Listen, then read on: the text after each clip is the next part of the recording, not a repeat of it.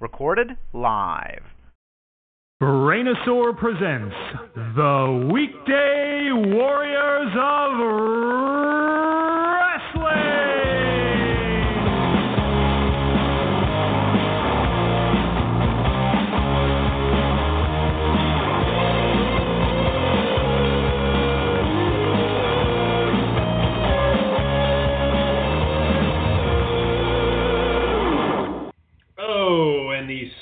sounds of Brooklyn-based band Vomit Face have entered us into this episode of the Weekday Warriors of Wrestling, presented to you by thebrainosaur.com. We are now back on GoFightLive.tv. Of course, we are on iTunes. We are on TalkShoe. Guys, please favorite us. Please follow us. Do all those things that you need to do in today's social media environment. Um, we have a huge show today, and of course, Patrick isn't here. He, he had some personal uh, stuff that he was doing, social engagement, so and so. So of course he is not here. We have two big guests tonight. We have Cage from Lucha Underground, which I'm super excited about. We got SoCal Val from uh, Evolve Wrestling. Um, two interviews for the first time in half a decade. I, I don't know why we stopped doing the interviews. Um, I, I guess I assume people didn't want them, but over the past few years, I've kind of been uh, getting feedback that people would like interviews again. And you know, we used to do interviews on the the other show we used to be on, Patrick and I. Um, but uh, we did them kind of rarely on this one. But we're going to be doing them more and more, uh, getting some guys on here, uh, guys and gals, and I think it should be fun. So, like I said, Cage is on tonight. We're going to talk about uh, Ultima Lucha. We're going to talk about my absolute favorite show on television right now, which is Lucha Underground. We're going to chat with SoCal Val um, uh, about some shows that Evolve has going on this weekend. Uh, so it should be a lot of fun. Before uh, Cage comes on, though, I do want to chat a little bit about some of the wrestling that went on this week. Um, I thought Raw was such an improvement over last week. I, I thought, I mean, last week was a horrendously bad show uh, from the opening. It was the, the funniest part I heard people saying is like, oh, Seth Rollins. It was Seth Rollins. You can't have a heel champion, and Seth Rollins just. It was like Seth Rollins didn't go backstage, write a sequence and a segment where the heels spend 25 minutes giving gifts to each other and nothing happens. He didn't write that. I think we really need to segregate writing and performing because I think people have a major problem with it and they have no idea who's to blame for some of these things. Seth Rollins didn't do that. I thought Seth did an admirable job with what he was given. But I mean, you know, you could give Laurence Olivier the worst script in the world. He can only make it so good. You know, I mean, that's all there is to it. Um, this week I thought was a hell of a lot better. I lo- I love fucking Brock Lesnar wielding goddamn axes on a car is that's a Lucha Underground plot right there. Honestly, um, it's it's insane. Um, I love that. I love the main event. A lot of people had a um, uh, issue with the um, uh, main event and how it ended with uh, Cena going over. I mean, I didn't. Uh, I mean, I can understand as a fan of Cesaro why you would be upset, but and and I am. I'm a, I like Cesaro better than Cena, but I mean, come on, they, they got 35 minutes to tear the house down. What do you want from them?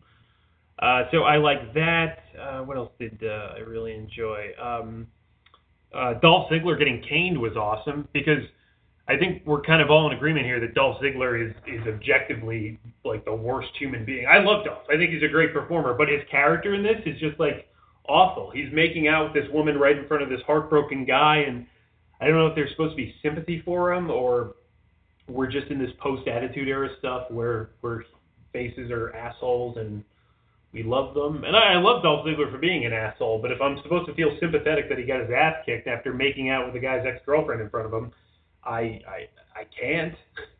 I can't feel that way. Um, so yeah, uh, there's that. Um, and I think you know part of it has to do with WWE is super self-conscious in Chicago. I mean, ever since I guess that um, that first Chicago Raw, that Punk wasn't there. They really kind of put on a show that could not be criticized. The idea is like, uh, we, we we can't give them a reason to be upset, and they didn't, and and it was great. And I think they're always kind of you know on edge with Madison Square Garden. You don't want to bomb in the Garden. They don't want to bomb in in the Allstate Arena either. Um, so yeah, um, or the Rosemont Horizon, whatever they wherever they are. Even though the Rosemont Horizon is not actually in Chicago, it's in Rosemont, Illinois. But yeah, so um, I mean, I liked the show. I thought it was fun. Um, it ended on a on a like an adrenaline pumping note and and not just because the, the the face one. I'm I'm always annoyed when people are like, "Oh, send the fans home happy." Like if a good guy wins, that's how you send the fans home happy. If that was the case, Game of Thrones would have no viewers because it, it doesn't matter if the good guy wins. Do I want to watch next week? Do I want to follow your storylines? Am I engaged? Do I care? And um, you know, great wrestling makes me care. Um, so that I mean that that was a, a, a true main event I thought. So I love that. Um, I, I thought it was a good show. Was there crap on it? Of course there was. There was um, you know uh, Brie and Paige was not very good. Big the Big Show and Ryback stuff is is absolute garbage. And Miz like there's I can't the it, it's just awful. Um, the Roman Reigns Sheamus stuff was not good, but the good stuff distracted me enough that I was like, yeah, you know, I'll, I'll, I'll take it. I'll take what I can get. Um, uh, as far as other shows, uh, Lucha Underground was freaking awesome. I mean, when do I not say that? I read like these snarky 411 uh, reviews where people are, you know, talking about how bad last week's show was. I, I I don't know what television program you're watching, but I I, I have yet to see a bad episode of this show. I I just I haven't seen it. um, just so much more good stuff on this. A lot of people are talking about if you've seen the show, there was a sequence when Mil Muertes and Katrina kind of did their ghost act to Prince Puma. And Konnan dismisses it as mind games and says, hey, don't worry about a kid, it's just mind games. And people are like, oh, okay, that proves the stuff that's happening in, in Lucha Underground is, is not literally happening. No, it's fucking literally happening. Bail is dead. There is a kayfabe death in the show. It is not make believe. And the announcers are like, where's Bail? Because nobody sees the the vignettes. It's it's it's someone like WWE with that. So no, there is Konnan saying that does not negate the entire stylistic tone that this show has taken on since its inception. So, uh, for people who think that, I, I am I'm, I'm sorry you think that way. But um, I thought the show was great. Um, uh, the Texano Daivari uh, match was great. Although it's, I feel like Texano went to like heel the face like instantaneously, and I missed all of it. So now, now he's like they they really pushed like the blue collar stuff with Texano very hard, and I, I was where did this come from? So um, that that you know I enjoy the match. Um, I, their characters kind of go together pretty well as long as you are pushing him as as this blue collar character. But I, I really think they kind of just slid that in because Daivari is you know the the um, upper crust uh, Persian American. Uh, I like Drago and Hernandez. Drago is perhaps visually the the coolest fucking character on the show. I mean, he he looks like a demon. It's amazing. Um, Hernandez, a lot of people have been shitting on him. I'm, I I dig him for what he is. I mean, his character that people are like, I don't like him because he's arrogant and he has no respect for this. Well, that's his character. I mean, what else do you want? Like, I mean, they're presenting that heel for you, so I, I like it because I, I don't think everybody should go into the rev, the the temple being reverent and being in awe of of all this stuff. So um, I mean, that's how Cage's character was initially. Cage came in, he's like, I don't give a shit about any of this stuff. I am a machine. I will throw tires at you and I will rip your head off. And that's that's what he did. So, you know, there are these characters like Cage, like Hernandez, like uh, I guess Johnny Mundo in Rudo form that that are like this. And yeah, it's okay. that, that's that's um, you know, it's variety. Uh, the Puma Chavo match I thought was good. Um, I mean, Puma just for me continues to deliver consistently. Um, and then we had a great uh, finish. It was a backstage segment with Chavo, Blue Demon, and uh, Blue Demon was like, uh, you know, Mexico gotcha, and Chavo was like, well, you know, who Mexico really loves is Texano, and of course, you know, he, played him, and so you're setting the seats for Texano and Blue Demon. But the the thing I like so much about Lucha Underground is they don't just forget about their characters. Their characters are always on the trajectory towards something else. I mean, Chavo gets his protection from Dario Cueto after being exiled. He gets his title shot. He loses his shot. He's now instigating something else, which leads into something else. Everything on the show means something. And I feel as a viewer that I'm being rewarded for paying attention, for caring. And to me, that makes me a bigger fan. And I, I'm absolutely 100% fan of this show. Um, I have a lot of questions for Cage about it when he comes on, about how he feels about it. I know so many of these guys are so excited, um, are so happy to be a part of this, and I think that's great. I, I when was the last time wrestling was this exciting? Was it the Attitude Era? Was it ECW? I think the last time a non WWE promotion had this excitement. I honestly, I mean, I, I guess maybe Ring of Honor in 04, 05, and maybe or maybe ECW. But I honestly think the stuff that Ring of Honor is doing right now, I'm sorry, not Ring of Honor, Lucha Underground is doing right now, is as revolutionary as the stuff ECW did back then. And the reason is, is because nobody has thought of this stuff beforehand. Um, you look at ECW and hardcore wrestling and stuff, and yeah, now it's passe, now it's trite, now everybody does it. And the reason it was special when ECW did it was because no one had ever done that. So, you know, and the reason the stuff Lucha Underground is doing is because no one has really done a sci-fi horror fantasy wrestling show with this much, this much commitment. I know people are going to say, "Oh, Chikara, Chikara," and yeah, I know Chikara is great, but it doesn't have any sort of national presence, and I don't know if they just because of the budget that they don't have are capable of matching execution wise what Lucha Underground is doing. So, I, I mean, I, I, I, just I, I think it's incredibly revolutionary. I, and I stand by that statement. The fact that Lucha Underground is as revolutionary as ECW was in 1995, 94. You know, or mid 90s when pro wrestling kind of needed a jump start from the 80s, and ECW kind of took it into the 90s. And now pro wrestling's in this kind of post 90s, early 2000s malaise, and Lucha Underground is coming in, and they're kind of giving that kick in the balls that that wrestling needs. So, yeah, I thought the show was great. I think Lucha, uh, Ultima Lucha is looking fantastic. I mean, I know it's been been shot already, but you know, just like you avoid spoilers for True Detective or Game of Thrones, I mean, uh, I don't want any spoilers for uh, for any of these. You know, I, I want to keep as far away from the spoilers. I want to watch it as it's intended, as it's meant to be seen, because it's it's just it's it's gripping and and as a fan, you know that that's what it should be. We we should be excited. We should be passionate, and it shouldn't be this chore to sit down and watch a wrestling show. I mean, uh, my girlfriend makes fun of me because she says, "Why do you watch this stuff if you don't like it?"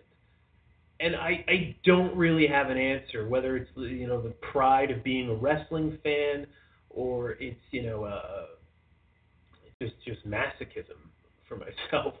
I don't know, but with Lucha Underground, I'm able to sit down for an hour each week and just be enthralled. And when it's over, I'm like, I got to see the next episode. And when was the last time that happened? I mean, really, honestly, think of that. When was the last time that you really wanted to see what was next on a wrestling program? I know a lot of people will say, um, you know, late 90s WWE, and that's probably the mainstream answer, would be late 90s WWE. Um, but you know, Lucha Underground has so many things going for it. It has seasons, which we talked about last week. I think is a, is a major positive to the brand. It has an hour of uh, of time as opposed to three hours. I mean, I don't care if you're Rod Serling. It is so difficult to write three hours of original television every week, and that's just on the flagship show. So you have to do all the other stuff, and it, it's such it, it, it's oversaturated the market so much that I mean you see what it is. I mean, you don't. Nobody watches Superstars. Nobody watches SmackDown. I mean, not really. And it's just at the end of the day, uh, it, it's it's you have to answer to stockholders. And Lucha Underground doesn't have to answer to stockholders. They can be a cutting edge show. They can tell aggressive, intelligent, provocative stories and not have to worry if they've offended someone. And you know, Vince does and that that's that's one of the biggest mistakes I think WWE's ever made was was going public. So yeah. I mean, think about it. They, people always act like, oh, you know, oh, the PG era was the was the time. Was was it really, or was it a little bit before that? Because I think a lot of the risk taking and a lot of the uh, maverick attitude that Vince had stopped around October 1999, and that, there a lot of things happened in that time period in October. I mean, uh, Austin was was injured in in '99. He was he was pretty much like not going to wrestle again. I think he had he had a match with um, Triple H, and then I I don't think he had another match after that. He may have had a few, but he didn't wrestle Survivor Series because he needed the surgery. Uh, Russo left during that time. Um, you know, and you know, I'm I'm not a I'm not a Vince Russo fan, but you know, it was a change for them. So a lot of stuff happened, and, I don't know if it, it's an amalgamation of all those things or it's it's a um, or it's just coincidence. But really, after that time period, I, I think that's where you saw a lot of the major quality dips and get to what we have today. But yeah, well, you know, I've kind of given up on WWE in regards to that, and um, the Lucha Underground is a great, great thing for us to have. Um, NXT this week, um, we had uh, Vaudevillains came back, and, and thank God they've been missing for, for much too long. Um, going over some guys, and I think you're building towards. I, I don't know if they're going to give the um, uh, Enzo and Cass the tag titles, and I, and I wonder if that might be a smart decision on their part because they can just you know move up the uh, the realest guys in the room, which I think should be their tag team name, uh, up to the main roster, while uh, you keep uh, Murphy and Blake down there, and they can go ahead and wrestle the Vaudevillains because I think the Vaudevillains are a team that they could conceivably keep down there for a long time and not, you know, still be entertaining, but not have to worry about bringing them up. Where I think Enzo and Cass come off to me like a more intelligent version of the New Age Outlaws, uh, quite honestly. So, uh, do do do do. So, uh, what else we have in the show? I actually didn't see all of NXT. I'll be quite honest with you. Um, Baron Corbin pin Tucker Knight. Um, to me, they need to kind of make a decision with Baron Corbin because, you know, eh, he's not doing anything. I, I guess would be the the most apropos thing to say. He's squashing guys, and he is, you know, not doing anything new and the holding pattern for him has been squash guys, which is fun. I mean, you're to think I'm a hypocrite because I'm the guy who always says have squash matches, and now I'm saying, oh, you know, Baron Corbin, you know, don't have squash matches, but it has to lead to something, and it just goes. He just squashes guys, then he goes against the other unbeatable guy, whether it's Bull Dempsey, whether it's Rhino. Off the top of my head, I think those are the two guys, but they've done the same storyline twice. So I, I mean, I, I get it, but to me, it's just exposing Baron Corbin, keeping him in this pattern for so long. They need to do something else with it. And you know, I mean, Baron Corbin's fine for where he is, but I don't know if he's going to be the money guy that they think he is. I mean, he's got kind of a weird look. He's, you know, he's tall, but he's he's, he's like my height and kind of and like a little heavier, but he's not particularly built. And yeah, I mean, it, it just when I look at Baron Corbin, I don't I, I don't get the fear that like I would from a Brock Lesnar or even a Kevin Owens. And Owens isn't the most built guy, but you get that vibe from him. And I mean, maybe you can do something with Corbin. I don't know. I'm just saying, like what they're doing right now isn't helping. It's it's not. Um. So yeah, I mean, I I don't know if they're like you know the crowd is turned on them, and the NXT crowd is is very difficult to, to be turned on. Um, not to be turned on, but to turn on you. Um, they've done it with like him and Mojo Rawley, and, and that's about it. so, um, yeah, that's that. Uh, okay, so still waiting on Cage to call in here, and. Me just pull up a few things I have here. But um, yeah, so NXT uh, that was about as far in as I got. Was honestly the Baron Corbin stuff. Um, yeah, I mean NXT. I mean, I, I think NXT's become like you know the super popular, ultimately enjoyable show. But I, I wouldn't put it on Lucha Underground's level not by a long shot.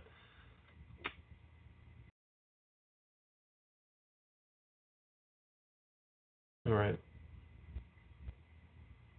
Okay, so I actually don't know if we're gonna have Cage on today. I, hope we do, but um, I don't know. So we will have SoCal Val. Um, uh, if you're listening live, that'll happen in about half hour or so. Um, Cage will hopefully be on here before that. We'll see. I hope so. I don't know. Uh, as far as I guess uh, we can talk a few more things about Raw while we have a few minutes here.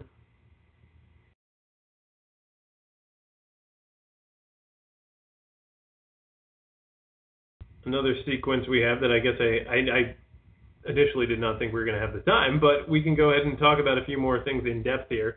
Um, Dean Ambrose and Bo Dallas was a notable point, and that was mostly notable because Dean Ambrose and uh, Bo Dallas had a dueling crowd reaction, which is kind of sad when the fact is D- Bo Dallas has been on TV for a collective 10 minutes over the past four months, and Dean Ambrose probably shouldn't be getting those reactions. But I, you know, I think it's indicative of how they've been booking Dean Ambrose.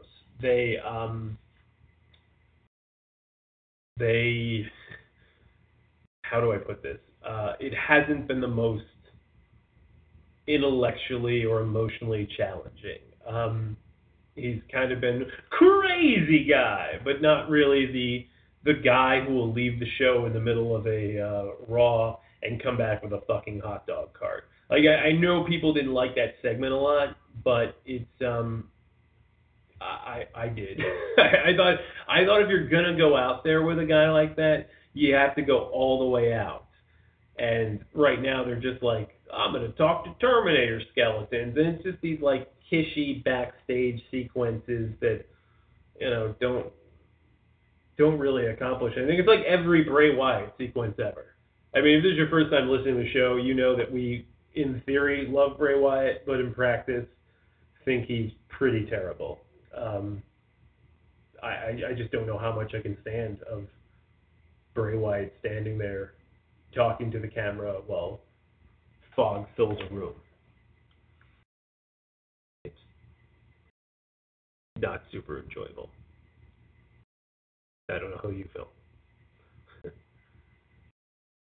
uh, so yeah, Dean Ambrose, Bo Dallas, switcheroo on the crowd reactions, um, and that could just be Chicago. But I mean, both of these guys theoretically should be awesome. I mean, regardless of the fact that Bo has a body of a of a baby, and uh, Dean has uh, you know looks like he hasn't taken a shower in in, in, in four weeks. You know, both of these guys should be super incredibly over. Dean is is a modern day Stone Cold Steve Austin, and Bo is a um, I mean, he's he's great. It's just they, they they won't let him be great on that show. If you've ever seen Bo's NXT work, you know it's night and day in comparison to um, what they have him do now, which is just uh, your local sports team is terrible. All you gotta do is believe.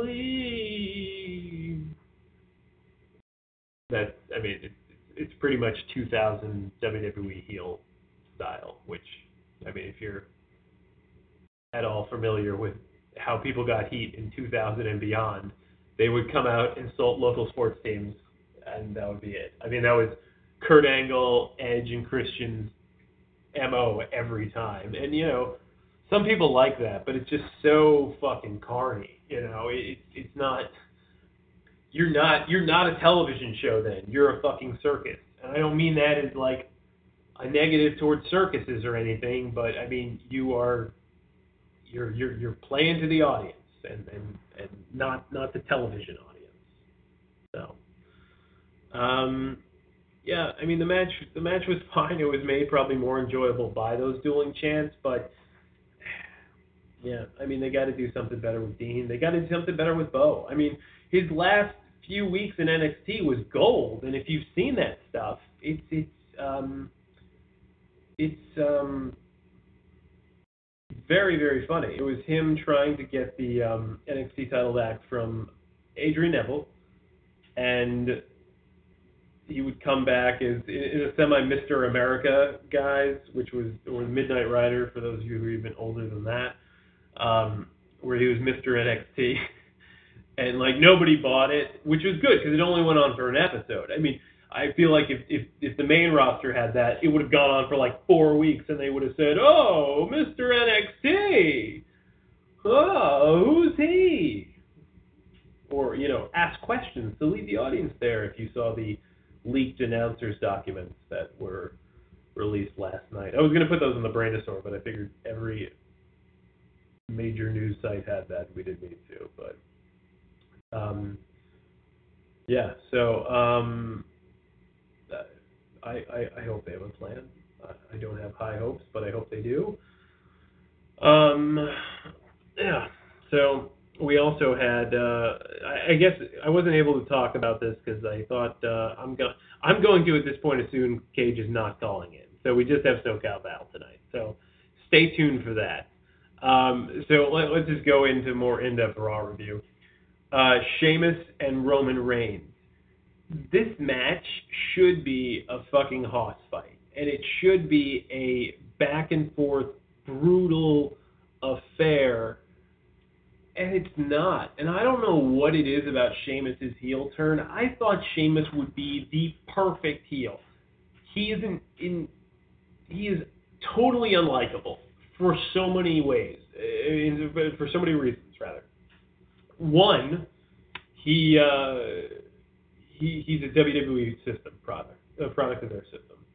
He's a Triple H workout buddy. He's he's kind of a big guy, which naturally kind of has an air of like caution to it because you know I, I think I think modern smarks are are allergic to being fans of anyone above like five foot six.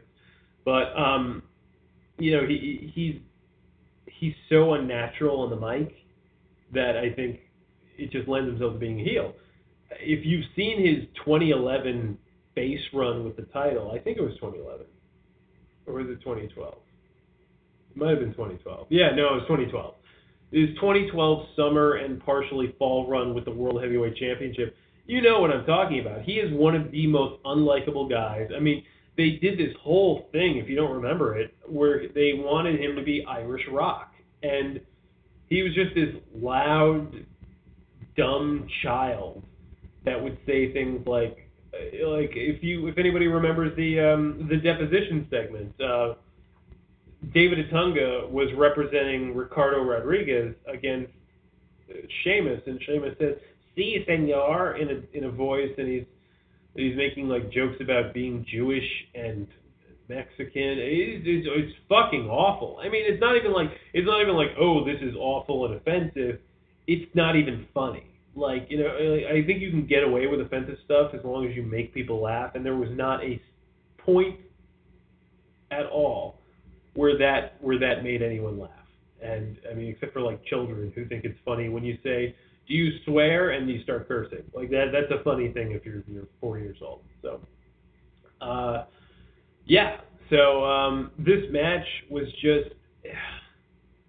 I, I can't stand these fucking count out finishes. These whether they're dist- I mean, it's it's all the same thing. It's it's all the same lazy circle of writing. It's the um, the distraction roll up, twin magic, purposeful count out, or now the distraction count out, where Roman Reigns is so distracted by something else that he leaves the ring and attacks somebody or looks for somebody and loses the match.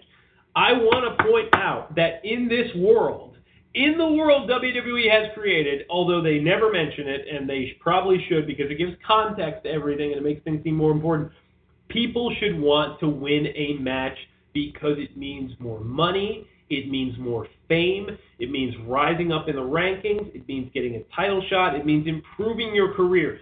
They should always care about winning. I understand, I understand in extreme circumstances that you you can think this guy hates this guy so much he'll give him a match. I get that. But this kind of shit happens every single week. Miz is always taking purposeful countouts. He's like, who cares? I, uh, it's not for the title. Well, you know what? Then Miz shouldn't get a title shot. That's how it should work.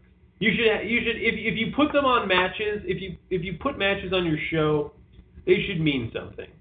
At this point, it's it's the thing that Vince McMahon says he doesn't have on his show. It's wrestling for the sake of wrestling. It is filling time because as they know, as I know, as everyone knows, they don't have enough content to fill in the three hours. But guess what? That extra million dollars or whatever the paltry amount that they got, because it's not a large amount of money in the grand scheme of things to have that second hour. They don't get the advertising revenue. They're just paid by USA for the rights. Uh, they they wanted to do it because they have stockholders, and here we go again, back around to the front about stockholders. Um, so these purposeful countouts, these distraction countouts, are they don't help anyone. WWE thinks they protect their characters with this. They don't. They just make everyone look like shit. And Sheamus is like, oh, I win by countout. I mean, let, let's look at what this means. So at the end of the day, Sheamus beat a guy who ran away. Like WWE's point of view is saying, oh, hey, that'll make people hate him because he won a match and the other guy ran away, so he didn't really win but it doesn't because nobody cares about the wins or losses. They've established that they just don't care who wins or loses. They don't mean anything. If you win a bunch of matches, it's not like you're going to get a title shot. If you lose a bunch of matches, it's not going to affect you. It has no bearing on the way storylines go. Unlike Lucha Underground, where people win and lose and then their status on the show is reflected.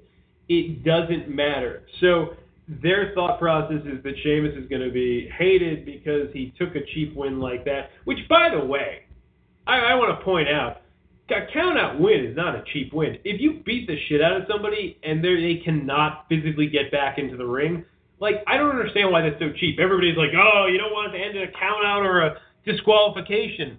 Well, why not? I mean, maybe I can understand DQ, but a count out?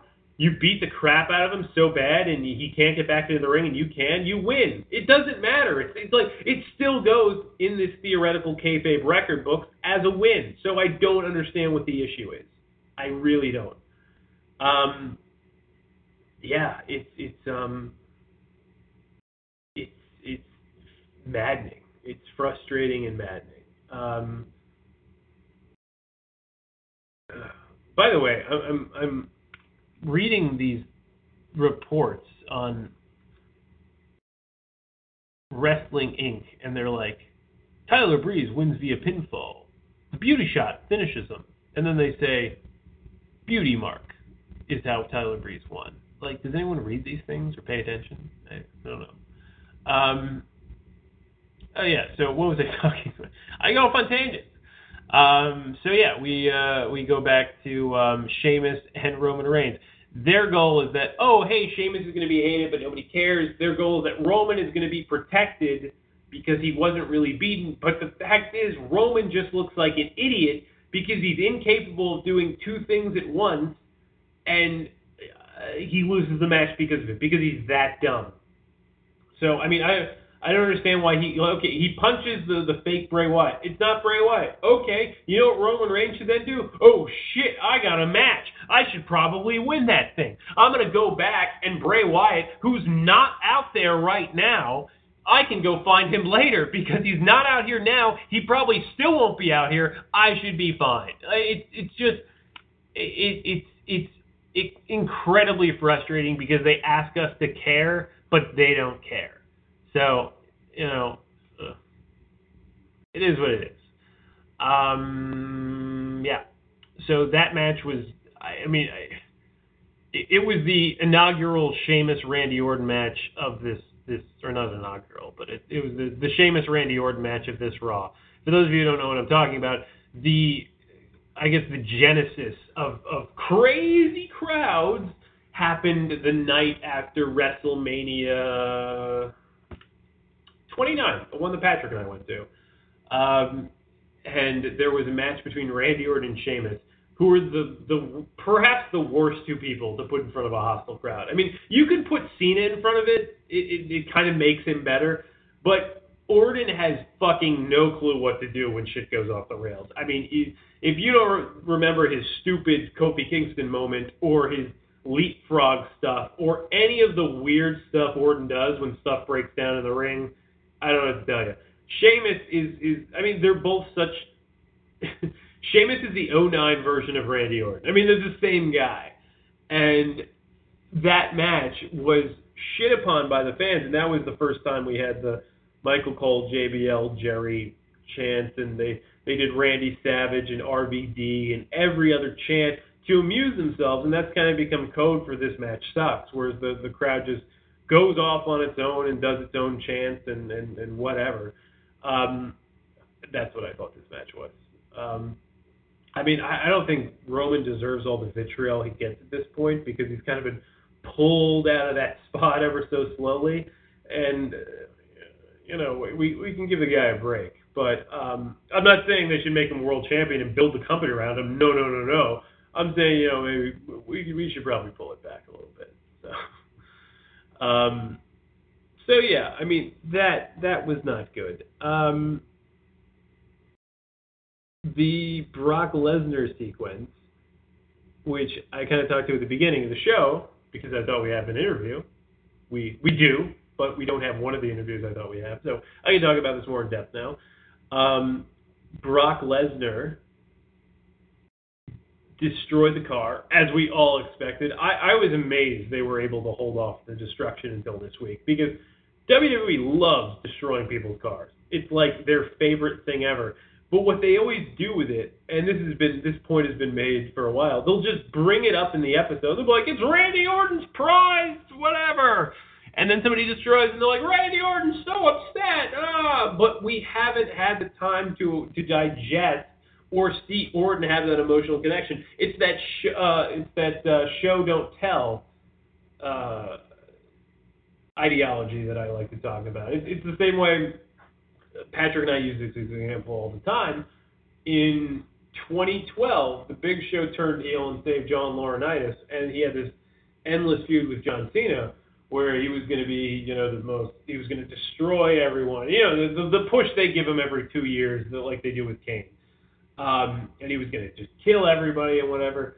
And I think he won like he ended Brodus Clay's undefeated streak. It, in like a three week period, he did that. I think he beat like Kofi Kingston, but that was it. Like like, and they're like, oh, Big Show's a monster. How is he gonna? How is John Cena gonna stop him? John Cena is like one of the most regularly like overpowered characters of all time. I mean, I put John Cena kayfabe wise up there with Undertaker at WrestleMania and Hulk Hogan as like just the, the most difficult fucking to be characters that there are in wrestling. Um, And yet the announcers were like, "How how is he going to stop Big Show? Big Show's a monster." Well, no, you've established for at that point, I guess seven or eight years, that Cena is unbeatable. You've established that. You've done that. And Big Show has established for two weeks that he can beat the mid carders. So we're suddenly supposed to believe that Big Show that that Cena's the underdog to Big Show? I mean, really? It's like you got to show me. Like if you want him to be the monster, then have him knock out Cena. Have him knock out everyone for six months. But the problem is they don't want to do that because they don't want to have to commit. They want to skip from A to seven, and they they went all the way through the alphabet to the numbers.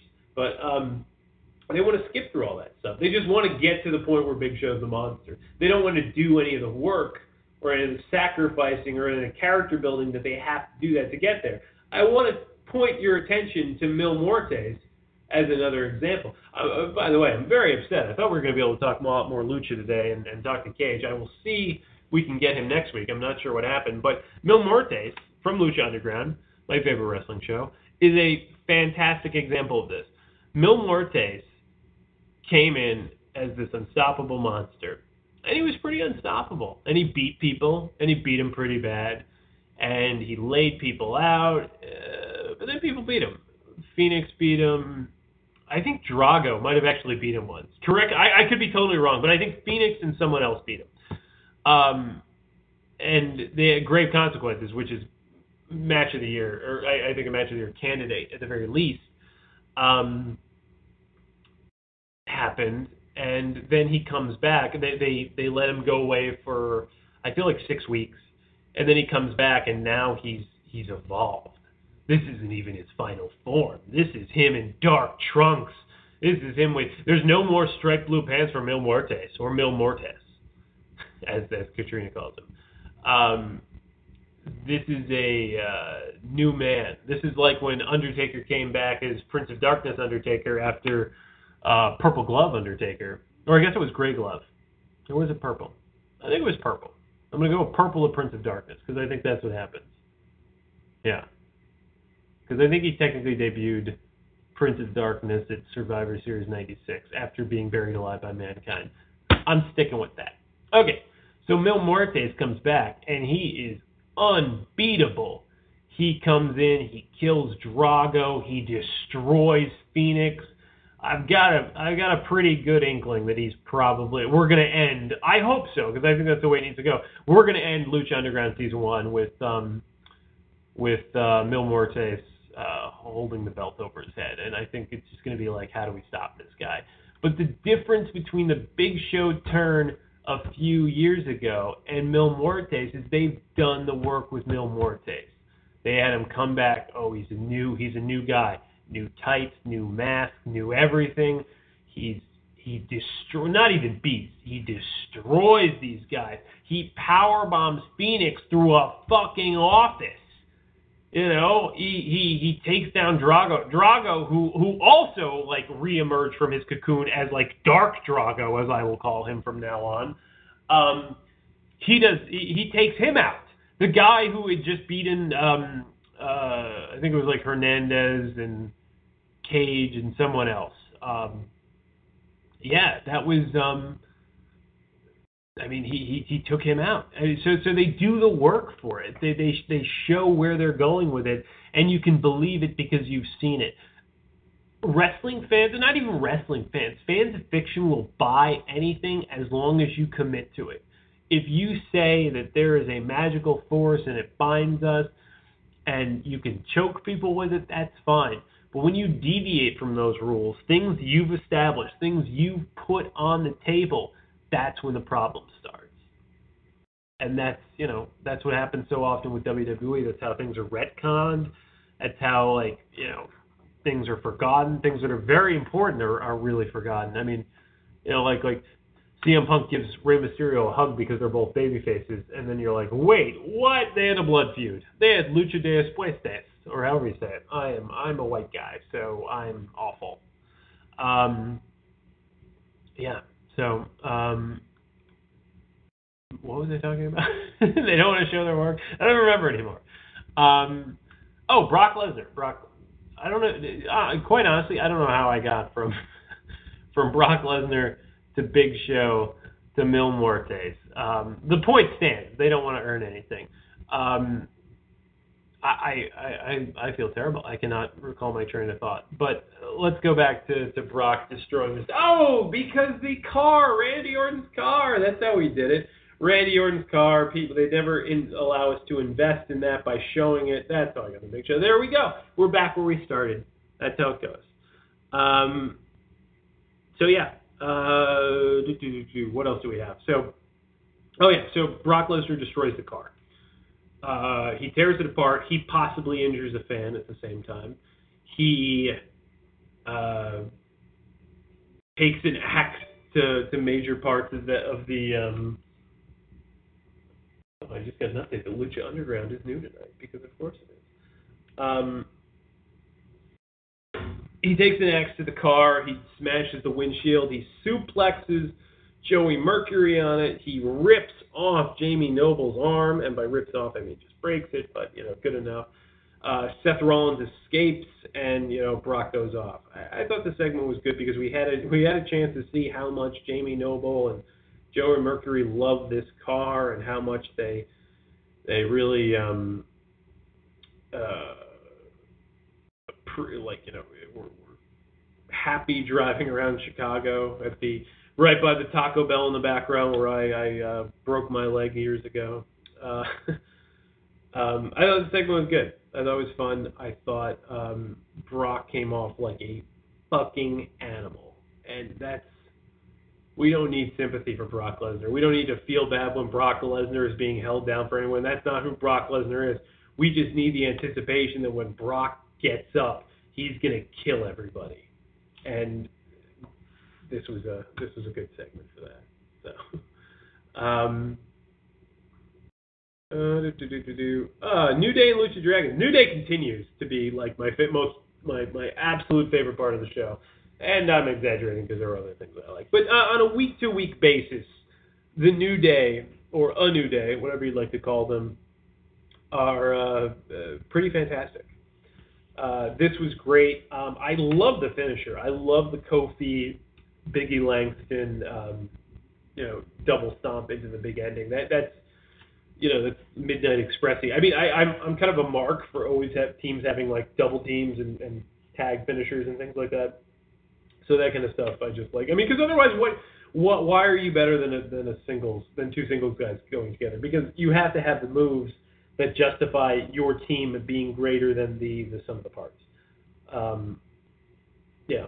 So I thought that match was good. Um, I, I I don't think they've shown us the best of Kalisto yet. Um, we've seen him do some great stuff in uh, NXT. I've seen him do some great stuff out of WWE, and you know he's just um, he he's not there yet. And he he's I mean it's not I I don't mean to say that he is not at the point where he can perform there yet it's just we haven't seen it. They're either not letting him do it or he's choosing not to do it. But he does some awesome, amazing, fun, super awesome stuff. Um, I think the most disappointed I was with Kalisto was that match that he had with um, Tyler Breeze in NXT. I think it was right after Tyler Breeze uh, beat Sami Zayn in the number one contenders match in. I don't know when was that. I'm terrible with dates now. Sometime last summer. Anyway, uh, he has his match with Tyler Breeze, and you're like, Tyler Breeze and Kalisto? That's to be awesome. And it was. It was Tyler Breeze. I think he like worked a headlock most of the time, and it just. It, I, part part of me thinks that Tyler was like trolling for heat and stuff, but it's just like this should be freaking insane, and it's not.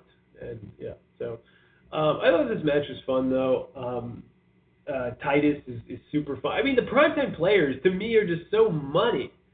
And I don't like the idea that they were broken up in the first place was ridiculous because they're hilarious, Titus especially. And for God's sake, bring me back Rufus Pancake Patterson. I'm not saying he has to be on every show, but what I am saying is I need him once a year. You know why they call him Rufus Pancake Patterson? Because he flattens people. We need more Rufus Pancake Patterson. Um, and Darren Young, I think, is is he's athletic, he's good. Um, it Tice just looks like a fucking beast out there. I I mean I feel like I feel like they've been kind of scratching the surface with this guy, and Titus has always been entertaining, especially on the mic. But I don't know if it ever translated in the ring. And now he's like, you know, with these hot tags, he is a house of fire. And I don't mean that in like the, the making fun of Vince voice. I mean it like he really is, and he's awesome. And um, yeah, the the PCP are money to me, and it, it it amazes me that it's taken them so long to get to this point with the with the two characters because I think they're great. Um, by the way, we're about ten minutes away from uh, SoCal Val, uh, so we will have her unless you know unless we don't, and then you've wasted all this time just listening to me. So. um, so the next, uh, what else do we have here? Oh, we have the main event. Because previously, when I thought we were low on time, I was like, oh, the main event was good. Let's talk about the main event. Uh, I thought it was great. I thought, like I said at the beginning, I know people are, are upset Cesaro didn't win, and I thought Cesaro was going to win. I thought they were going to do this, and then you would have Owens and Cena, and Owens would go, would be enraged. He would be so uh, pissed off that he couldn't be the guy to take the U.S. title off Cena. And Cena, of course, could give respect to Cesaro, which he did after the show. I would have preferred that to be on the show, quite honestly. I thought that was that was a nice piece. If you haven't seen it, there's some clips for Cesaro and Cena after the show. Go take a look at it. It's worth a look. Um, the match was uh, was great. It was better than, than last week's. Uh, they went 35 minutes. You know what it reminded me of? It reminded me a lot. I mean, not so much with the face and heel connotation, but uh, just just how it was presented and, and where it was in the show. It reminded me of the uh, the CM Punk John Cena match in February of uh, 2013, uh, where Punk was like, "You never beat me. You got to beat me to get the shot," and Cena was like, "Okay." Um, it reminded me a lot of that. Uh, there was some really interesting stuff. I liked the story that Cesaro wanted the submission so bad. That Cesaro's main goal was to get to uh, get Cena to tap out, which is impossible because Cena has never tapped out since he's been a face. So Cesaro's arrogance cost him because theoretically, I mean, if he had gone for more neutralizers, you think two, definitely three neutralizers would have put Cena away. So I like the idea that Cesaro was so arrogant that he was like, I last week I had him tapping. I, I he was gonna tap, and you know, probably wasn't, but you know, based on the booking, suggested he was. But you know, believe when you see it. But Cesaro needing that, needing that vindication that he made Cena tap. Uh, I thought that was an interesting motivation. I thought that colored the match very well. I thought it, uh, you know, gave a um, a flavor to it, and, and more than just I want to beat you and we're going to have a great 2005 Ring of Honor match, you know. And uh, it was good. So so many good stuff.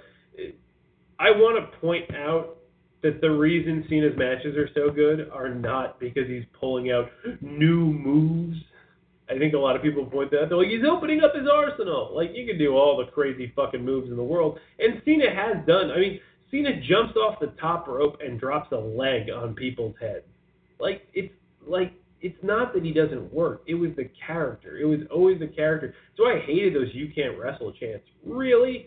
I mean, Cena is what he is. He's not Shawn Michaels. He's not Bret Hart. He can't bring you up to that next level. But if you are at Cena's level, then congratulations, you're going to have awesome matches. Because Cena's had amazing matches with Punk, with Bryan, uh, with Lesnar, uh, over with Umaga. Cena's had great matches. It's always the fact that the character is infallible. It's that he's a jerk, but they don't really talk about that. It's that he's kind of a uh, he, he's he's he's not an underdog, but they say he is. When he's he's like he's the I mean, as Punk said in that promo, you know, he's the New York Yankees. He's not the Red Sox. I mean, he, well, he probably is the Red Sox, because the Red Sox are are uh, not underdogs either. Um, so you know, that's always been the issue. So now that Cena, and even though it's the main event, it's not the story. It's not the show overall main event. Even though he's in the main event, he's at the U.S. title level, and you're doing something with him. You're taking his star power and you're putting it onto something that needs it, like the U.S. title, and you're putting it with people who need it, like uh, like Adrian Neville, like Sami Zayn, like Kevin Owens, like Antonio Cesaro, like Jesus, even Zack Ryder. You know, guys that need it, and nobody looks. at And I mean, people are mad Cesaro lost, but the fact of the matter is, nobody comes out of these matches looking bad. You don't think anything less of Neville after that Cena match. You think more. You don't think anything less of of Sami Zayn. I mean, he was he was amazing, and he and he came off of that probably better than if he hadn't been injured. So you know, the idea that oh I can't enjoy it because because Cena won. I mean, you you have a right to feel however you want, but I mean, that was a coming out party for Cesaro. And the frustrating thing, for, I mean, I hope they recognize it. I hope they they sit down and they say, hey, this guy can go because Cesaro's had a number of breakthrough moments that they just do not recognize. Whether it's his, you know, his other great matches with John Cena, whether it's his matches with Sami Zayn in that best of three series, whether it's his work uh, in the Andre the Giant Battle Royal, whether it's his work, um, Jesus Christ, with the Real Americans, with all the things, whether it's his stuff with Tyson Kidd. I mean, he just has good matches. That's it. So I hope at the end of the day, Vince will say, yeah, you know, he, he can wrestle. You know, and maybe, maybe that'll be it. So we're about four minutes away from SoCal Val. I do apologize, everybody. Um, I, the cage is not uh, with us today. I'm not sure what the issue is. I, I will reach back out to the El Rey Network and um, hopefully get someone, whether it's Cage next week or whether it's someone else. Um, and we'll we'll get somebody on it. But we, we do we do have SoCal Val. She'll be she'll be in, in a few minutes. But um, as far as the uh, as far as the Cena um, Cesaro match, I mean, a plus work. I'm glad they didn't have a DQ again with Kevin Owens coming in because I, I feel like part of part of their mindset would be, hey, Kevin Owens is gonna get a heel heat from this, and I can see a perspective where that's correct, but I can also see where the person I, I can also see that hey, it's gonna be the wrong kind of heel. It's gonna be like X Pac and you really don't want that. And it just it would mar it. I'm not saying you can't have DQ matches or no DQ finishes or no contest. I think people go a little crazy when they're like, yeah, every match needs to be a clean finish, or I'm so upset. Um, you know, I, I think it. Um, I, I think you, you just got to, um, you know, just, just just take it wherever the story goes. So, um, yeah. All right. Um, what else do we have? I think we got a few minutes before Val will be on here. Um, oh well, should I talk about King Barrett versus King What's Up?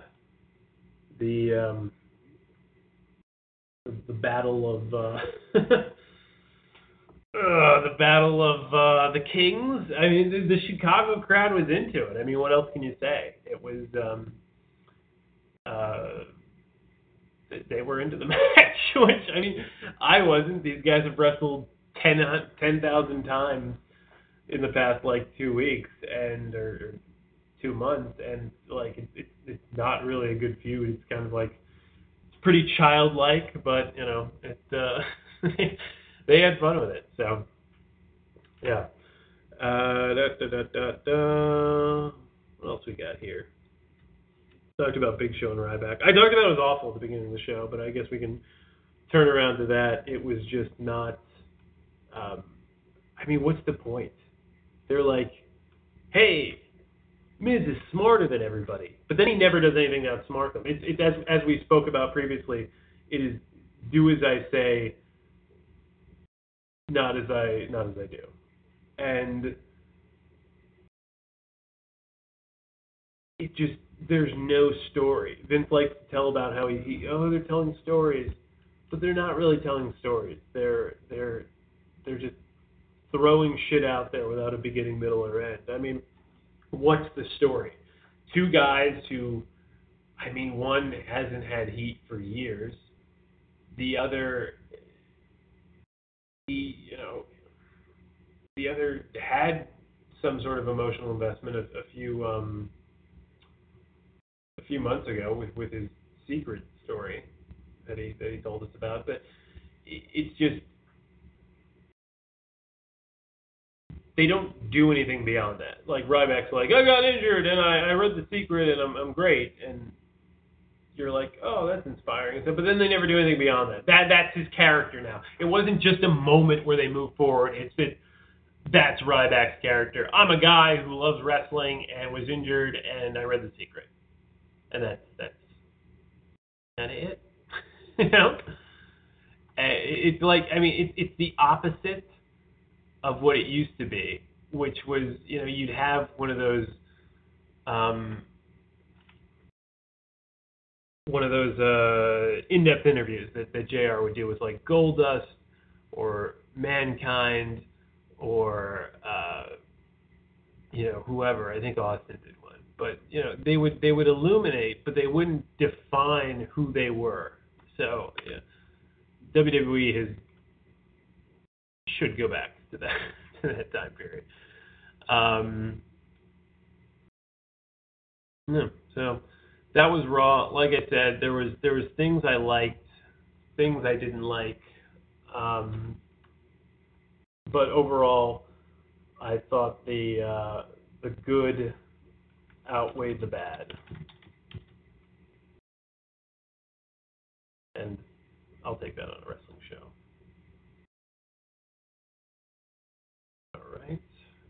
So I think we have Val calling in. Let me pull her up right now. Val, how you doing? Hello, how are you? I'm well. How you doing? Are you in Florida already? I am in Orlando, Florida. Yes, I am home. You are home. You live in Orlando. I do. You know, people always think SoCal Val lives in SoCal. I did, and that's you know where the name was was given to me. But I am actually in Orlando. It's just that CenFlo Val doesn't sound nearly as cool. It does not sound nearly as cool. So this these set of shows that you've got coming up on the 10th and the 11th, this is a nice commute for you then.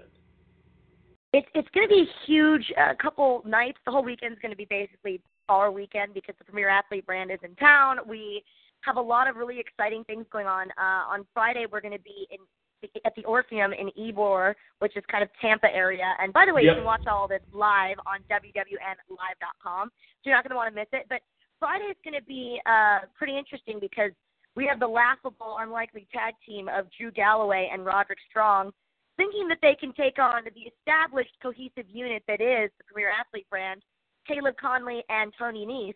So, you know, it, it's going to be a match that's going to set the tone for the next night, which is in Orlando, Florida on Saturday. And again, that's going to be on IP per view as well. Uh, I'll actually be managing three times. I'm managing. I saw that. Yeah, yeah. You know, I figure, you know, it's it's thrice as nice. Why why have SoCal out there sometimes? Yeah, I know you're you're you're all over the show, and I saw in Orlando's at um, just for anyone listening. Uh, it's at the Barnett Park Gymnasium. Uh, if you want tickets, by the way, it's two six seven six three eight six five eight three, and uh, like Val said, it's wwnlive.com to watch on iPay-per-view, and I think it's right. only like ten bucks or something. It's not too expensive, so I, I think right. you know, no no excuse not to see it. Um, so I, I, I just wanted uh, to chat with you a few things about the show. Um, so you're you're in Florida. This is going to be a nice, relaxing in your home turf area. So that's that's that that'll be fun. But I do want to talk to you about um, being part of Evolve, and you're all over the show, which I think has got to be fantastic to be utilized that much. You've been known for such a long time for being with TNA. Yeah. What's the difference being with Evolve and being with Gabe? And uh, likes, dislikes, similarities. How do you feel as far as that?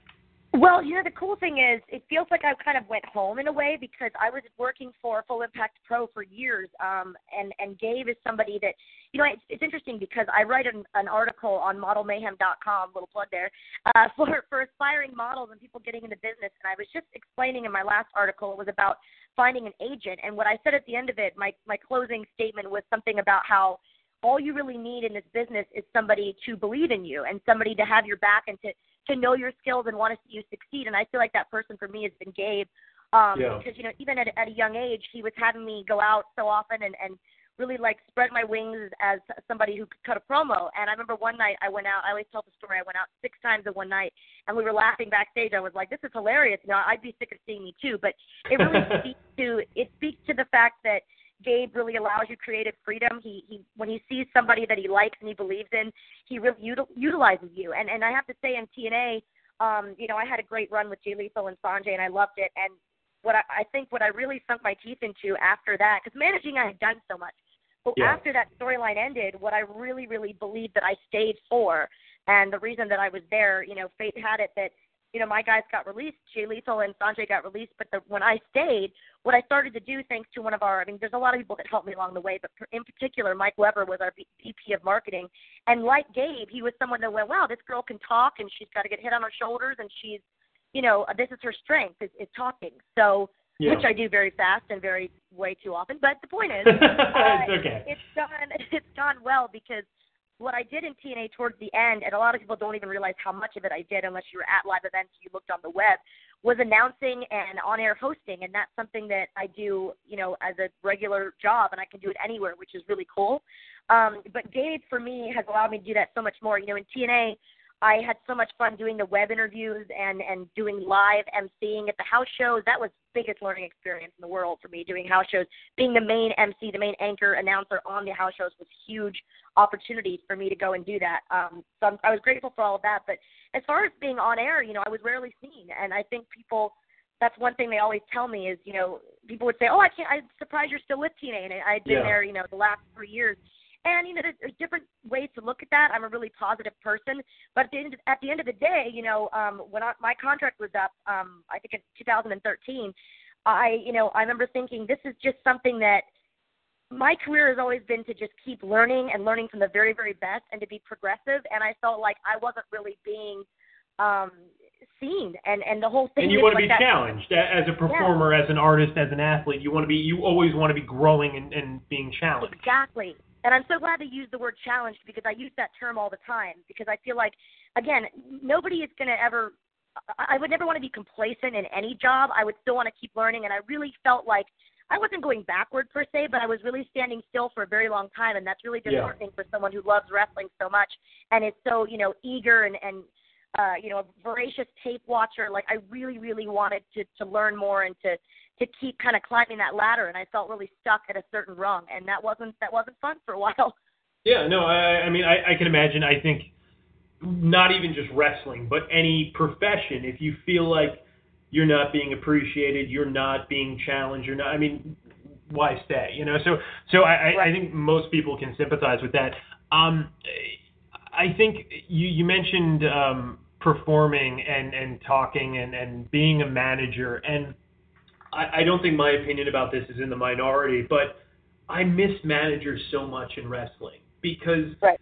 not every wrestler can talk. That's not a bad thing. It's not a good thing. It just is. And these Yeah. guys are such amazing athletes and physical performers. But you know, a guy. I mean, Brock Lesnar has said so many times, "I want Paul Heyman there." Paul Heyman can talk. I'm not the best talker in the world, and Yeah. but and and he's fine with that, and he's totally comfortable with that. I think wrestling has been hurt so much because there's certain things that that certain wrestlers can't communicate verbally, and I think Yep. the manager, that asset, has been woefully underutilized. I'm wondering if you feel the same way. Um, I do, but I, I was answering this question to somebody recently. Well, first of all, um, to go back to, to Paul Heyman, I mean, this is Paul Heyman's universe, and we're all just living in it. Like to It's set the bar higher is completely impossible. And until you meet somebody like Paul Heyman in, in person, and you just you figure out, even in small conversations, um, you figure out just how his brain works and how methodical he is and literally everything he does. And, and if you look back, it's interesting because he has his finger on the pulse of social media and, and in terms He does.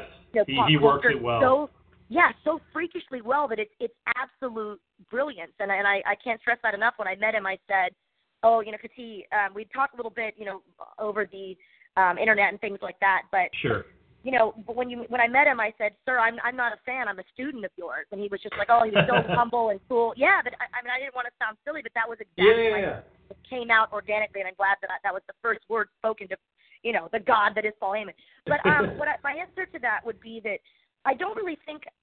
I think wrestling is cyclical. I think it's a trend that sometimes, you know, for example, tag team wrestling is the same thing. Sometimes it's they're really heavy on tag team wrestling, and then it kind of goes out of style, goes out of favor, and then it just kind of comes back again. I don't think we're in a, a managerial crisis per se. I mean, I, I love that they're uh, utilizing Lana. I love that storyline. To me, especially because there's a romantic aspect of it. I love wrestling love, especially being a girl. like when you say you like that storyline, I like it, but probably cause because of different reasons. I think Rusev's the babyface.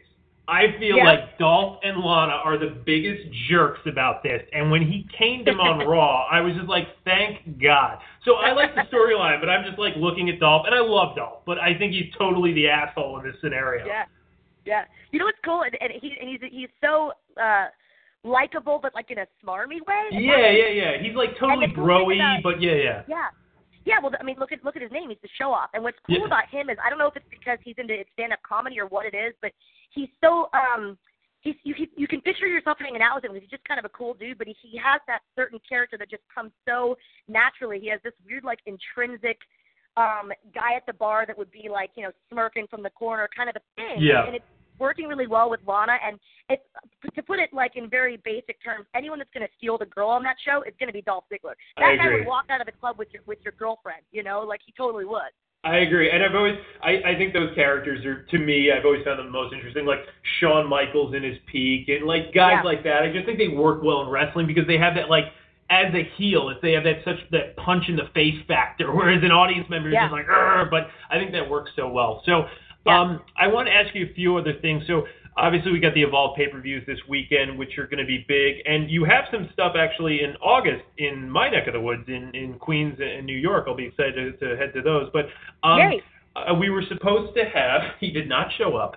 Uh, we were supposed to have Cage before you, and I don't know Oh. what happened, but he did not show up. But I'm such a huge fan of Lucha Underground.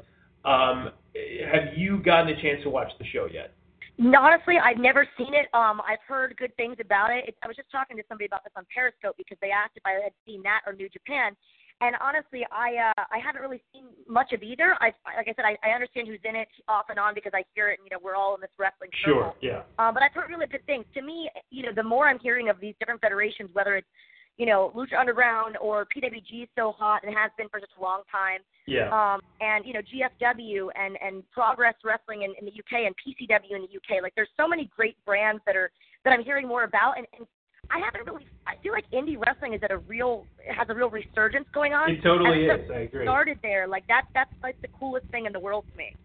Yeah. No. Well, first of all, I, I cannot recommend this show high enough. It's Okay. it is so awesomely ridiculous, and I, I don't even mean that like like ironically, but it's like it's got sci-fi, it's got horror, but it works because they totally commit to it. They have had a guy kayfabe die on the show in a backstage segment. But the thing that differentiates it from WWE is the fact that nobody sees the backstage segments. It's not like there's a monitor there so the audience sees it and everybody has to pretend it doesn't exist. It's just these pulp kind of grindhouse segments that they show, and you as the audience are really the only one that sees that. And I think it works so much better. But I would just Oh, totally cool. recommend it as as a as a wrestling fan. I think you'd dig it. But Definitely, yeah. Um, I'm gonna look it up online. yeah. Um, and uh, so, okay, I, I wanted to ask, um, you're, we, we touched on this earlier. You're managing um, Trent Beretta in the in the in the big match in the in the main event on Saturday. Um, I mean, we, we kind of talked about this where Gabe puts you in such big situations and stuff. I mean, this has got to be like the ultimate vote of confidence. I mean, you're managing you're managing the challenger in in the match that that essentially the, these shows are being built around. I mean, I, like that that's got to speak to his confidence in you, as as you said, as someone that does believe in you. I hope it does. You know, obviously, Gabe can be controversial. I've not agreed with everything he's done with my boys, and and the the, the horrific, honestly, the horrific things he's let Su Yung get away with, or as, as we like, we still call her Sue Calval. But honestly, Gabe is, is smart. He, he, totally, but he's smart in the sense that he knows, uh, you know, that I can handle situations. You know, we had Caleb Conley, you know, win the FIP heavyweight championship, so we're on a high right now. The Premier Athlete brand you know, uh, coupled with California, which is more of what we do in Shine Wrestling. I have Andrea as my bodyguard. I've got my tag team of Jayme Jameson and Marti Belle. Shine is also available on the WWN uh, network, and as are the replays. And that's what's cool is you can kind of keep up with what we're doing and see what you've missed, which is really neat. But I think that it's just it's our time. You know, Trent Beretta is returning at at the perfect moment. Um, you know, Drew Drew Galloway is is a, is an international star. You know, that people keep compar- comparing yeah. him to Ric Flair in, in terms of how he's gone around the world and, and won all these titles here and there. But you know, um, it, it's my job as the manager of Premier Athlete Brand to figure out his weaknesses, and I have. And I, you know, I, I just know that this is the perfect timing. It's been leading up to this. So this match in particular, uh, we have some other great matches um, during this weekend as well. But this is really the big one: Trent Beretta yeah. versus Drew Galloway. And I'm just going to go ahead and say, spoiler alert: I've got the champagne ready, so you're going to have a new Evolve champion. All right, all right. Well, you heard it here first. Trent Beretta will win the title. We we we, we know it because SCV is managing him. So right. Um, Would I, I like you? Fun. Yeah. so uh, yeah, no, I think it's gonna be I think it's gonna be awesome. Um, so you know, I, I've had a lot of questions from people, and they wanted to ask, and I think people are just naturally intrigued uh, about wrestlers' schedules and lifestyles. Uh, you, you're in Florida right now. You're heading to the show on Friday. Then you'll be in Orlando again on um, Saturday. Give me, can you give me an overview as far as your your lifestyle, your work schedule? How many nights are you on the road a week? What's what's the SoCal Val schedule like? Uh, you know, average week. Uh, it's it's pretty crazy. I would say I'm home a few days a week. Uh, usually Okay. weekends are almost always out of town, um, which is interesting because it's weird. I'm such a girl's girl. I have so many girlfriends here, and to to have like whether it's girlfriend relationship or actual relationship, it's funny because people are always working during the week. They're doing the nine to five thing, and then the weekend Yeah. they're like, hey, let's hang out, and it's it's totally opposite for me. So that gets a little daunting with with you know keeping in touch with people and all that because they can't hang out when I'm hanging out. Do you know what I mean? So Yeah, yeah. um, but honestly, I, I always wanted a job where I was where I, where I could travel and see things and learn and experience the cultures. Um, I was just in the UK. I have family over there, and I, I just it was my first trip. I was there for almost three weeks. It was my first trip with no work other than a short appearance at the, at the Playboy Club, which is pretty much not like any work at all. Yeah, right, experience And, you know, and and enjoying free, lovely gifts from Playboy, um, and that was amazing. But the point is, it was the first trip I've had where I wasn't working since I was probably 16 or 17. And I had this discussion with my mother actually recently because um, I said that I was because I was traveling with my family, and I said this is really Yeah. interesting to have somebody to talk to in the airport, other than some of the wrestlers. Like when I was on the road with TNA, we'd see each other in airports, but for the most part, since I was about 16, 17 mainly, I've been traveling completely alone that entire time. So it, Yeah. you know, for the last like 12, 13 years, it's really weird to go on a trip and not work, and or to travel with people, and and it's and not work related situation. So that's weird, but coming up, I've got um, I have another UK plan, uh, UK trip planned um, in the works that I kind of can't reveal why yet, but it's going to be announced soon. And then, Okay. you know, like you said, we're coming to your neck of the woods. We're coming to the New York areas, and honestly, to have Evolve in in other places than Florida, I love Florida, and it's nice for me to be home, but yeah. the New York crowds are so hot, and um, I think having us be on the road with Evolve now is really, really exciting. You're gonna have so much fun if you come to the show. I will I promise know. that. I'll make two guarantees on this show. I, New I- Evolve champion, and we'll party in New York. Excellent. Yes. No, I, I I am going. Um, I'm. Yeah. No. Like New York is such a great wrestling city, and I have a lot of friends who are in House of Glory, um, with uh, with Amazing Red and those guys, and it's just it, it's such a hot market, and I'm always. I, I'm kind of. I feel like there should be more shows here, and there isn't. So I'm just. I'm, I'm happy that we have that, that we have a major promotion like Evolve that's coming up in, in next month because I'm just like I see the shows that, that are around here and there are a fair amount, but I feel like there's the same amount that would be in like Cincinnati or something. I'm like, come on, it's New York, you know, like like give us a little bit more. So um Yeah. so Val, I've got um I've got one final question for you, then we can do some word association if that's okay with you. Sure. Okay, cool. So, um, uh, qu- pro wrestling's a, a tricky business, and we've seen a lot of the older wrestlers um, that just can't kind of retire out of it. Now, you you were you were very young, so this isn't something you have to worry about for quite some time. But are you ever worried about an exit strategy? And I mean, like wrestling doesn't have 401ks, they don't have pensions, they don't, for the most part, have retirement plans is that something you've thought about as far as your future? And I know you love what you do, and I know you care about it, but at the same time, I'm sure you want to like you know be taking care, um, you know, take care of yourself when you're older, and in such a physically demanding uh, sport, art form, whatever you want to call it, that it doesn't really offer that. I mean, I'm just wondering if, if that's something you've thought about or had discussions about with anyone. Um, well, me personally, the reason that I feel like that's never been an issue is because you know, going back to what I said earlier, when when you have skills that, that go outside of wrestling, that's when you are creating your own safety net.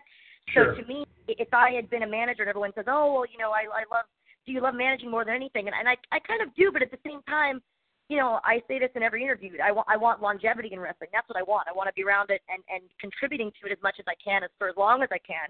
And um again, I think things happen for a reason. Um when I was kept around, you know, after Jay and Sonjay were gone, um, that's when I really started to, to, to build that safety net and, and to learn those skills and have a skill set outside of wrestling uh, that involves, you know, again, on air hosting, speaking, producing, writing scripts, doing all the yeah. kind of things that that people you can do on, on, on any platform. So to me, that's kind of cool. I feel like I've always had it in the back of my mind. I wouldn't be surprised if you know, many years from now, if maybe I'm, you know, married with kids and I want to stay home more, if I am, you know, doing some sort of a news position or some other hosting position or a shopping network, like that to me would be um, sort of a, an extension of what I'm doing now, which is hosting yeah. and kind of you're selling things all the time.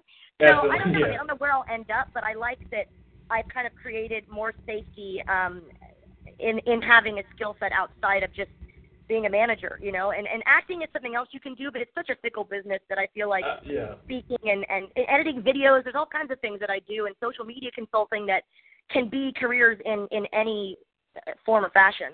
I agree. I agree. And you know, I for for years I was I was an actor as well. But but I mean, it's just it, you're right. It's fickle. It's it's it's difficult. There's too many people for too few jobs. And I mean, you know, at the end of the day, I mean, like you know, as long as you can find something with storytelling, with that, that where you can creatively express yourself, I, I think that's really all that matters as far as your Yeah, satisfied. So, definitely. and and you yeah. never work a day in your life, you know. If you Absolutely, yeah.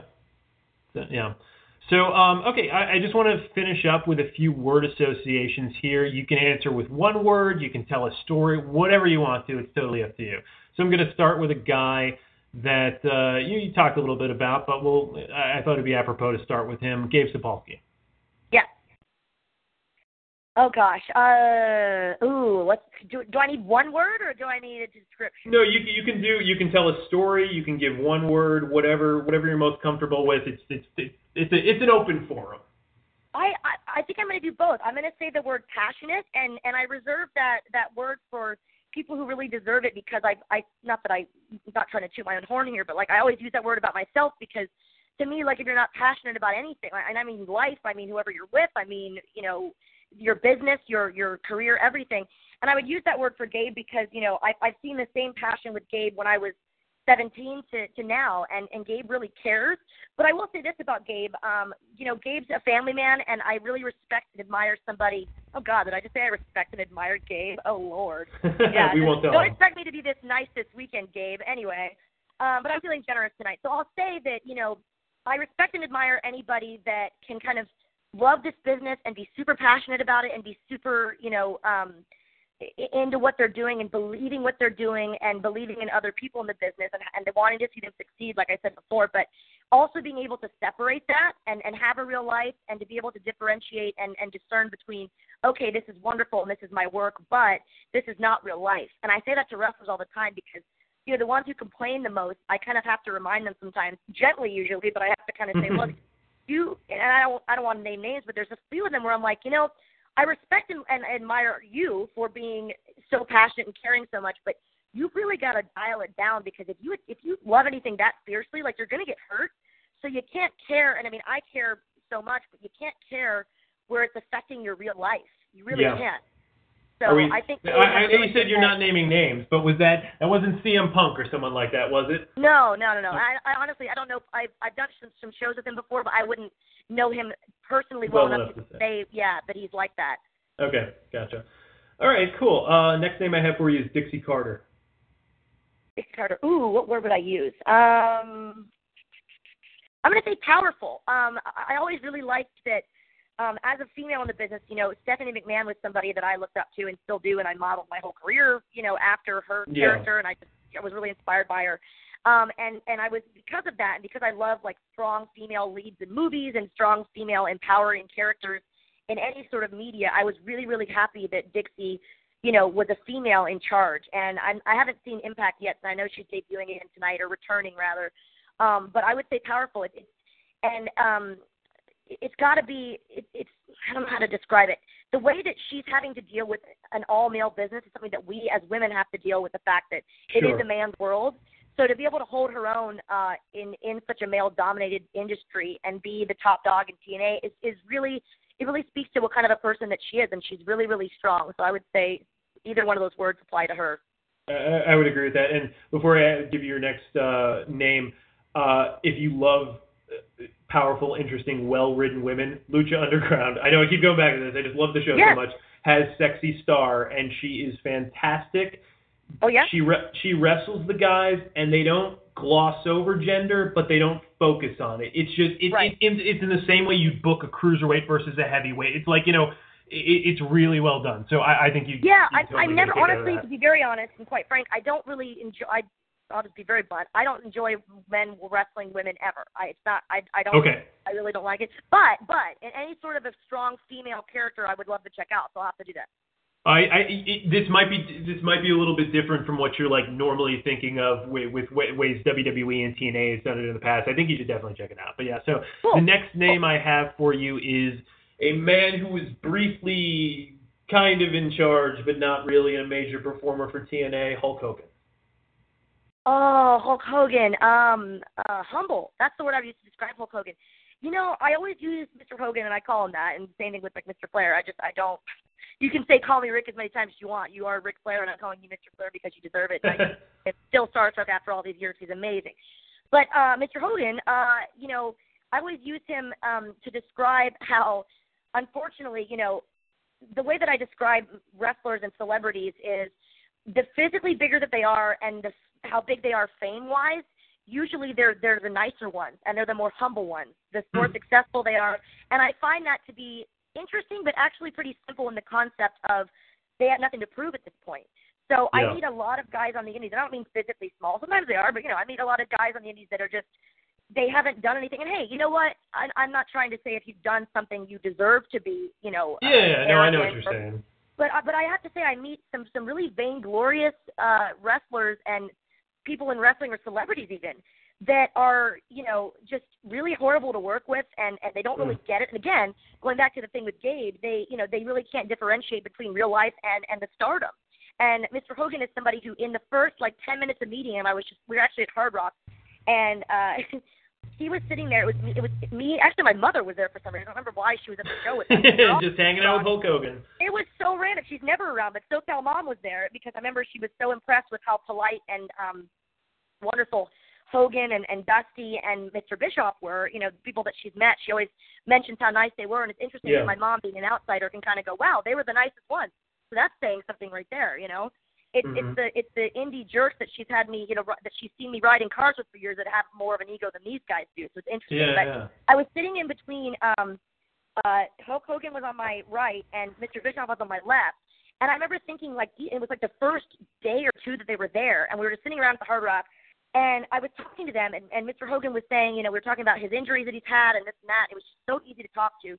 And I kind of got so lost in, in, in laughing with him and talking so candidly with him and just how um his you know you'd have to appreciate his candor when he speaks to you. He's just he's really a genuinely nice, humble person. And it's funny because they kind of have these windows around us, and I heard this banging, and I looked over, and it was like the damn Beatles were there. It was like people pressed up against all the windows surrounding us, and I had to kind of sit back and go, oh yeah, this is Hulk Hogan. Like no wonder Wow. this is happening. But you Yeah. get lost in who he is because he's so nice, you know. So yeah. Um, yeah, I would say humble. He's he's awesome. I saw him at uh, WrestleMania this year, and it was funny because I also tell the story that I'm actually a little nervous around some of like the NXT. Well, not anymore. I know I know them all now pretty much, but Okay. around certain NXT guys. Like I remember I did Rosebud stuff in July, and I was really nervous because Aiden English was there. And my friend, uh, I knew Simon Gotch a little better, and I was like, oh my God, Aiden, Aiden English is here. This is really cool. Or when I met Tyler Breeze, I was like, oh my God, I watch these guys on TV. They're so cool. So them I'm a little nervous around, and I always kind of wonder, like, oh, you know, I don't know. And then at, in catering at WrestleMania, Hulk Hogan walked in, and like everybody turned and was like, whether it was wrestlers or family that were there, everyone turned to see him. And the first person he was like, oh, hey Val, what's up? And I got up and I was like, oh my God, good to see you. And it was so easy to talk to him. Yeah. So it's funny. It's funny that when I go there, the ones that I talk to the most are like and, and joke with the most are Flair, Hogan, RVD, and Jericho, and they're these big superstars. yeah, but to yeah, me, yeah. kind of like, yeah, they're just they're just my friends, or you know, I can call them for advice if I needed to. But it's it's interesting that some of the the the lesser known guys, I'm personally more nervous to meet. Where you know, you Sure. put me with Flair, and I'm like, hey, what's up, buddy? So weird. Well, I, I don't know who wouldn't be nervous meeting Tyler Breeze. He is more handsome than any of us could be. So oh uh, I'm with you. Did you. you see his runway collection at, at that NXT special where he had the model? That was so awesome. Like, like it, it was a. It, that's the kind of entrance in years past they give. I mean, not that, but they give like the special entrance to Undertaker or Triple H. So I like Right. that they're doing stuff like that with those guys, and I, I think that Yeah. it, it adds so much to the show. But yeah, that was. Yeah, you know, Oh. I, and I, I really wish that uh, that Finn Balor had a better entrance. You know, I I, I told him before, I'm like, you know, man, so lacking. I know, you know, it's like hello lackluster. I'm like, maybe you should work on your abs and your entrance, and then maybe you'd go somewhere, kid. You know what I mean? I know, I know. I, I, I walk around my room, uh, my apartment, uh, singing Finn, Finn Balor's theme song Oh, I quite often. One of the girls, one of the announcers, uh, I, I was rooming with her uh, uh, on a show, and she had Finn Balor's entrance theme as her alarm clock, and I woke up and I was like, no, take that off right now. That is so weird. Get it off your phone. I am creeped out. This is weird. That's funny. She's gonna she's gonna uh, demon crawl up your bed when you're not looking. Yeah, yeah. She was like, oh, it inspires me to wake up. I was like, you are a loon. That's great. Uh, next name I have for you is Austin Aries. Austin Aries. Ooh, um, hmm, what's a word to describe, as I call him, Austin Aquarius? Um, uh, smart. I would use the word smart. I was actually just reading something about him, and I remember thinking, like, I don't know if you've ever talked to him at length. Like, he's a really, really um, smart, in-depth, very deep person. Um, and Yeah, he's I did a few years ago, to talk yeah. to. Yeah, he doesn't do anything half-assed, whether it's anything. I mean, you know, even even the way he eats and the way he, you know, trains and stuff. Like, he's a really interesting interesting guy. He's somebody that I feel like could really, and I, I know he's moved to LA, so maybe we'll get more into it. He's somebody who I feel like could really host a show or you know have a reality show because things just seem to happen to him, and he handles them with such like cool insouciance. He's just a really fascinating guy, but he's really smart. So I'll use the word smart. Okay, cool. Uh, Angelina Love. Angelina Love. Ooh, um, sassy. Uh, Angelina, you know, she's cool because we we did a lot of indie shows when I was younger. We did women's extreme wrestling. That's where I first met her in like I don't know, 2003 or four. And uh, it's interesting to see how she's evolved. I mean, she stayed the same person, but she's really she changed her look up quite a bit. Um, I really like that she's kind of that glossy, overly feminine, um, Yeah. bright pinks. I love that because when I was watching wrestling uh, growing up, uh, I mean, I didn't start watching until I was like maybe 12 or 13, but I really loved um, the cat, and I loved her because she, you know, granted, women's wrestling is so much more serious now. I'm personally Sure. not. I, I I miss the days of the bra and panties matches and, and the, the silliness of it all. But you do. I I That's interesting. Yeah, oh, it's my favorite. Yeah, but like Angelina to me kind of is a nice uh, juxtaposition of the two because she is really great in the ring, but she's she kind of if I was a little girl, I would want to look up to somebody like an Angelina Love. She looks like an action figure, you know. She's Yeah. she's over the top girly, and I love that. Yeah, I love her on the mic. I think she's fantastic. Let me ask you something because I don't think I knew this. Uh, what? Who were you on? Who were you on Women's Extreme Wrestling? Because I have those tapes. They or those DVDs. they were on Best Buy. They were always on like sale, and I'm like, whatever, I'll get these. Who? Yeah. Because I remember like Annie Social and and and uh, all those all those girls. Who who were you on there? I don't even I remember was, I've seeing always you. been I've always been SoCal Val. I've never had a name change at all. Um, I got in there. Um, it must have been around 2003 ish or four. Um, I was Francine's lackey to begin with, so she kind of hired me as her lackey. I would carry her bags, which is not that far from the truth because I would carry her bags now at 29, even I was doing it at like 17, 18. 'cause She's amazing. Um, So I was her lackey, and then we sort of had a little bit of a falling out. We had a feud, and I had my first ever pay per view match against Francine on live pay per view, which was very uh vexatious for me, being you know 17 and not Yeah, fully yeah. trained, not even barely half trained. But you know, I got to have a match with her. It was a kiss my foot match, and I thought we. I mean, if you watch it, it's not it's not a five star match, but hey, it was my first never Yeah. don't know what I'm doing match, and I I just thought that was a cool markout moment for me to have my first match ever with Francine. So um, that's what I did for a long time, and then I managed Jazz for quite a while. Um, I managed a lot of different people. I had a little bit of a feud with Daphne. Um, so I was on there for for several years. I bet you saw me, and maybe you didn't realize it was. I, you know what? I. I, I, I, they, they have those like those DVDs which are like, like it's just like one or two shows, and Yeah. and they only they only had like those three DVDs. So like, I, I guess it m- might have been a yeah, I, time I there. might have. It might if it was later on. It might have been when I signed with TNA, which was around 2000, late 2004, early 2005. So if it was past that, I'd already signed a contract with TNA and couldn't do anything that was pay per view. So that might Yeah. explain that. Yeah. Do you remember the smoke? Remember that guy? Who was he? Um, yes, I do. And I was at a signing where he was at, and I was like, "Oh my God, that's that guy." I was so Who who is he? Is he a wrestler? Like what is his? I remember I saw him and they're like, oh, the smoke's here. I'm like, is that a thing? Is this a guy? that- Right. who who he's is like he? he's like the Rock. Like he he was kind of like the Rock. I mean, he kind of looked like Yeah. like uh, he fashioned himself to be like the Rock. Um, but he was the smoke, and I don't know. I think he was a wrestler, but with with WEW, he was always just kind of like a bodyguard, like you know, massive guy, kind of a side character. So yeah, I- Yeah, yeah, I remember. That's great. We we Random. somehow gotten a world of women's extreme wrestling. I love it. Okay, just two more names for you. Uh, Velvet Sky. Velvet Sky. Ooh, um, I would say, uh, ooh, sexy. Um, she, I, I would compare her to Angelina Love in the same way that I like that she's kind of one of those uber feminine. You know, if, if I were going to be going to be a full time wrestler, I would hope that I would have a sexy entrance like they had, and I would have, you know, skirts and. You know, she she's tough, and Angelina they're tough, but they're they're still girls, and that's my whole thing with with women, wrestlers. It's like when they try to be so serious and taken like the guys, I just kind of have to roll my eyes and be like, bro, your whole selling point is that you're a female, so why are you ignoring that? You know, but Velvet Sky has never done that, and I think she knows how to use her sexy. She's somebody that, like, if, if my guys were watching the show, they, you know, she's exactly who they gravitate towards. And now she's kind of got a more punk look to her. I think it's really cool. I think she's got her market uh, cornered as far as like she has a very unique look, and I like that originality about her. All right. Okay. So last name I got for you is Oh, J E double F J A double R E double T. Jeff Jarrett. Ooh, uh, oh gosh, I would say leader, because Jeff Jarrett, you know, um, I, I wrote on Twitter I was watching TNA Slammiversary, which is available on Flips TV, by the way. That's Flips with two P's, and it's on Flips.com. You can get the replays.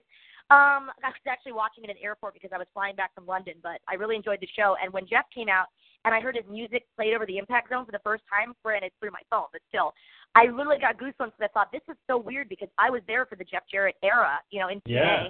Granted, Planet I Jarrett. mean, right. You know, he's he's such a, a decorated superstar, having been in so many companies and and such a well respected, well liked by the boys kind of a guy.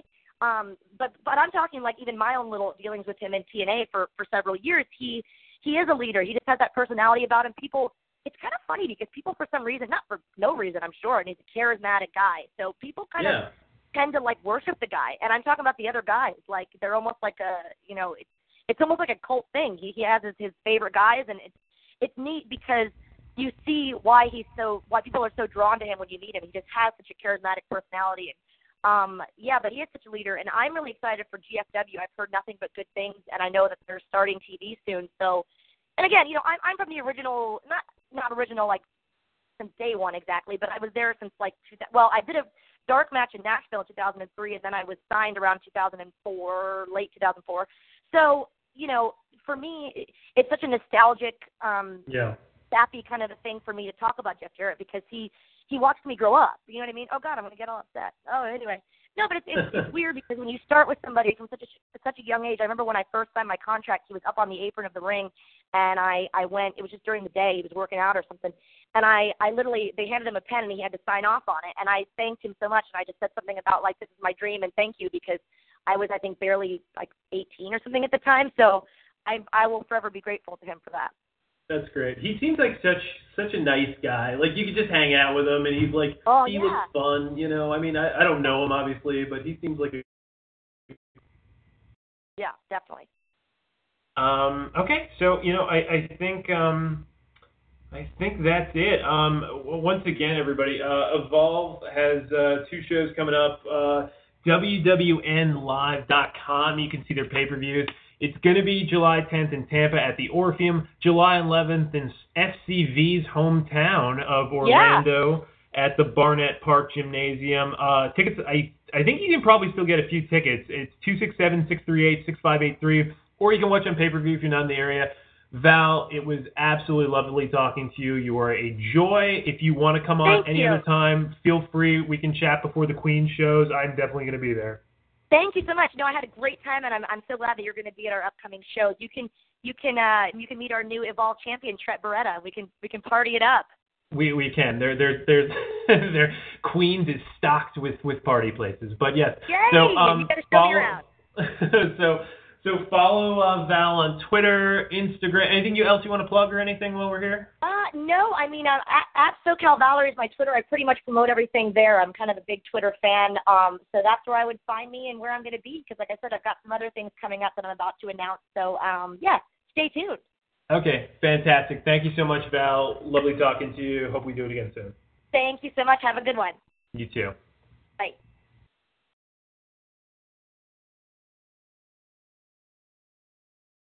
All right. So that was the SoCal Val slash Cage interview, which then just became the SoCal Val interview.